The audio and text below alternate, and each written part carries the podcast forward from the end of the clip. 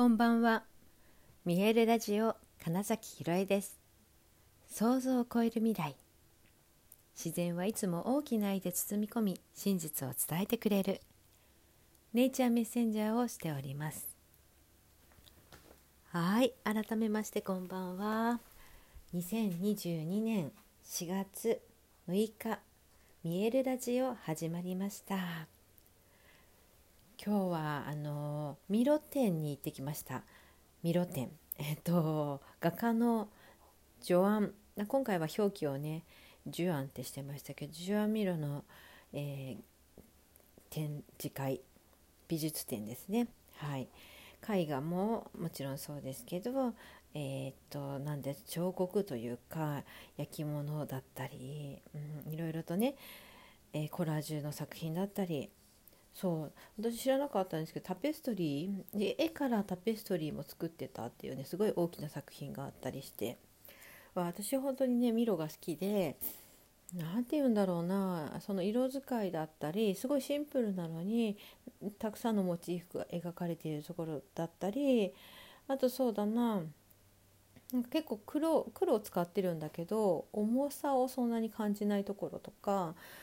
なんかねちっちゃい時からほんと好きで結構図工の時間とかで作った作品ってえー、っと今思い返すと多分どこかで見たミロの絵を真似してたんじゃないかなみたいな絵絵じゃないかなんかその作ってるものがミロの絵の中にいる人物というか動物というか そうそれと似てたななんてことを今ふと思い出してきっとね小学生ぐらいの時からどこかで見て好きだったんでしょうね。もしくはもしくはですよ。でも分かんないんだけど自分がそういう絵とかを描くのが好きで似てるのを描いてるから好きだったのかもしれないです。ちょっともうその辺は定かではないんですが、まあ、画家のミロがすごい好きなんですね。で前に飼ってた犬の名前はそこから取ったミロさんだったのではい。でねえーと、母と行ったスペインの旅行の時にも、えー、ミロの美術館に行ってきたりとか、えー、するぐらい そうそうそうするぐらいなので、えー、東京にミロ店がやってきてたのをすごい知ってたんですが、まあ、なかなか良きタイミングがない中もうあと10日ぐらいだよって、まあ、4月に入って なった時にようやく今日行けるなってちょっとスケジュールを組めたんですね。でまあ行ってきたわけですけれどもやっぱりあの私がそこから今日一番得たのって本当に、えー、今自分が思ったことをやればいいんだなってことでした。えー、年代によってさまざまな出会いからミロが今はこういうモチーフを描きたいんだこういう素材でやりたいんだこういうことを試してみたいんだみたいなその歴史という変遷をねすごく見ることができたしあとはその日本についての造形が深くって、まあ、本当に日本のことが好きで周りにいた友達も、えー、そういう日本文化に触れてるような人たちが多くって浮世絵初期の頃の作品にね浮世絵とかの絵を自分の絵に貼ってみたりとかあと真似してみたりとかっていうのもしてるしえー、と後期ではあの書道書書家の人がやるみたいなねあのちょっと墨っぽいうん黒で描いてその垂れている筋もそのままにするみたいなこととかね、まあ、だから黒の作品が多かったんだなっていうのも改めて知ることができたんですけど、まあ、そんな風にしてすごくいろいろ手法などを変えているんですね。途中のコラージュの作品とかもあのサンドペーパーを絵の中に、え、貼ってみたりだとか、え、雑誌から切り抜いた女性の写真があったりだとかうんなんかその女性と人魚が貼られているのになぜかすごいちっちゃく微生物のなんだろう模型じゃないけど微生物を描いたみたいなものだけ切り取って貼ってたりとかね。でどうやらなんかシュレラリスムのえっとまあ、その流れに乗ってそういうのを試してみたってことだったらしいんですけどでも本当にねもうなんかねどんどん違うものを生み出していっているしそれこそその陶芸をやってみたりもしたしっていうね。えー、中ででもでもねミロはミロだったわけじゃないですか。だから自分を自分で作っていった人なんだな本当にって思ったしそれこそなんだろう人が自分を生きているってことだなって思ったのとうんもうきっとそのアーティスト、うん、画家美術家、うん、音楽家あとまあ俳優とかダンサーとかあと多分スポーツとかの人もそうかもしれないんですけど結構その大きなアイデアのソースとつながっていてそこから下ろしてきてたんじゃないかみたいなのはやっぱやっぱ思うんですよね。なんていうのかなその人のだからそれまでの経験から生まれたものじゃなくてなんか思いついちゃったんだよねみたいなやつね。はい、なんかそれもやっぱすごく感じたしあだってそれをこういう風に描くんだみたいな皆さんのねピカソの絵とかも知ってると思うんですけど、ね、あれだってえー、みたいな人の顔をこんな風にしちゃうんだみたいなね、うん、なんかそういうことをもちろんミロもやっぱ描いていたりもするし私は本当にすごい好きなのはねなんかね何ていうのかなキャラクターっぽく見えるんですよミロの中の絵のいろんなものが。すごいシンプルに描かれてるんですけど。はい、でたくさんのね本の挿絵みたいなものもやってたよっていういろんな作品が今日本当に、え、置いてあったのでいろいろ楽しめたなっていうことがあったのが、まあ、その午前中というか昼頃の話で。でたまたまね実はその読んでる本が「みんなは天才なんだよ」っていうことが書いてある本。超ざっくり。いやあのですね天才えー、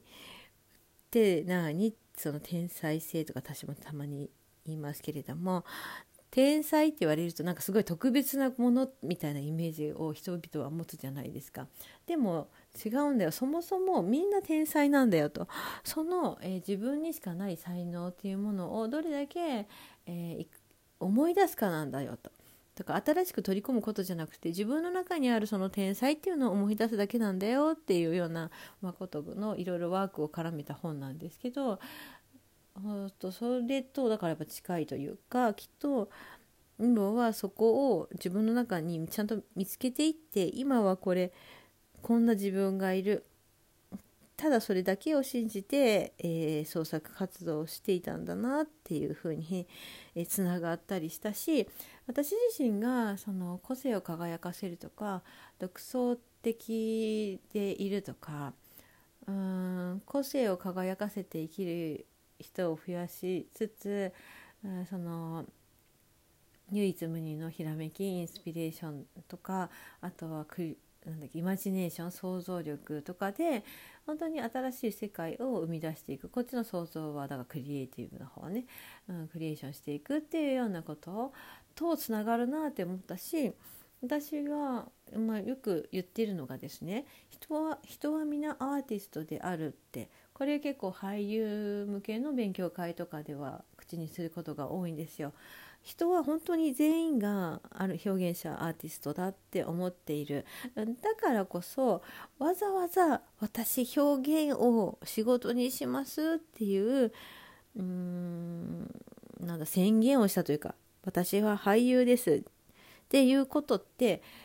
だからわざわざ言ってるんだよって言った時にどこまでやっぱり自分っていうものを知っているのかその自分の可能性を本当に信じるってことができないとうん多分それは俳優には向いてないよみたいな話をするんですけどもっていうのともなんか結びついたりしたのとあやっぱこれでよかったんだなっていうのとね、えーと、たまたま本当昨日、えーと、知ってる人がシェアしてた、えー、Facebook グループのね、えー、ライブというものを本当にたまたまえー、Zoom の打ち合わせが終わった時につけたら、えー、始まったところでね。でその時にあの角川書店の編集者の方のインタビューというかねその方がそのそれこそ個性について、うん、コアコンセプトの見つけ方というタイトルで、えー、ちょっとお話をしているのを見た時にあの評価の世界からは抜け出すと、うん、そうじゃなくて本当に自分の世界を生きるっていうこと。はい、でその時にねだから人の目とか他人の目ってが気になる人昨日言ったその本音で生きるの話ともつながってくるんですけど人の目を気にする他人が気になってしょうがないっていうその他人さえ自分がただ作った世界なんだよと。えー、自分ありきで自分が、まあ、例えばその人他人っていうものが全て自分の投影だとしたらその人は自分から始まっているわけだから実は他人なんていないんだよって言ってたのが結構なるほどみたいになったのとだったら本当に気にしないで自分を表現すればいいやって改めて思えたのとだからその強さを持っていようって、えー、すごく私はあのだからミロの絵を見てあ私やっぱりこういうのが好きなんだこういうことが自分もやりたいなって思ったことからのなんかその夜のまとめみたいなのがめちゃくちゃつながった時に改めてやっぱりみんな自分にしかないその個性独創的な部分をとにかく輝かせて自分を信じてそれを表現して、えー、世界を作っていきたいなって、うん、そこを目指していきたいなって思ったそんな一日でした。はいということで本日もご視聴くださりありがとうございました。2022年4月6日見えるラジオ金崎ひろえでした。おやすみなさい。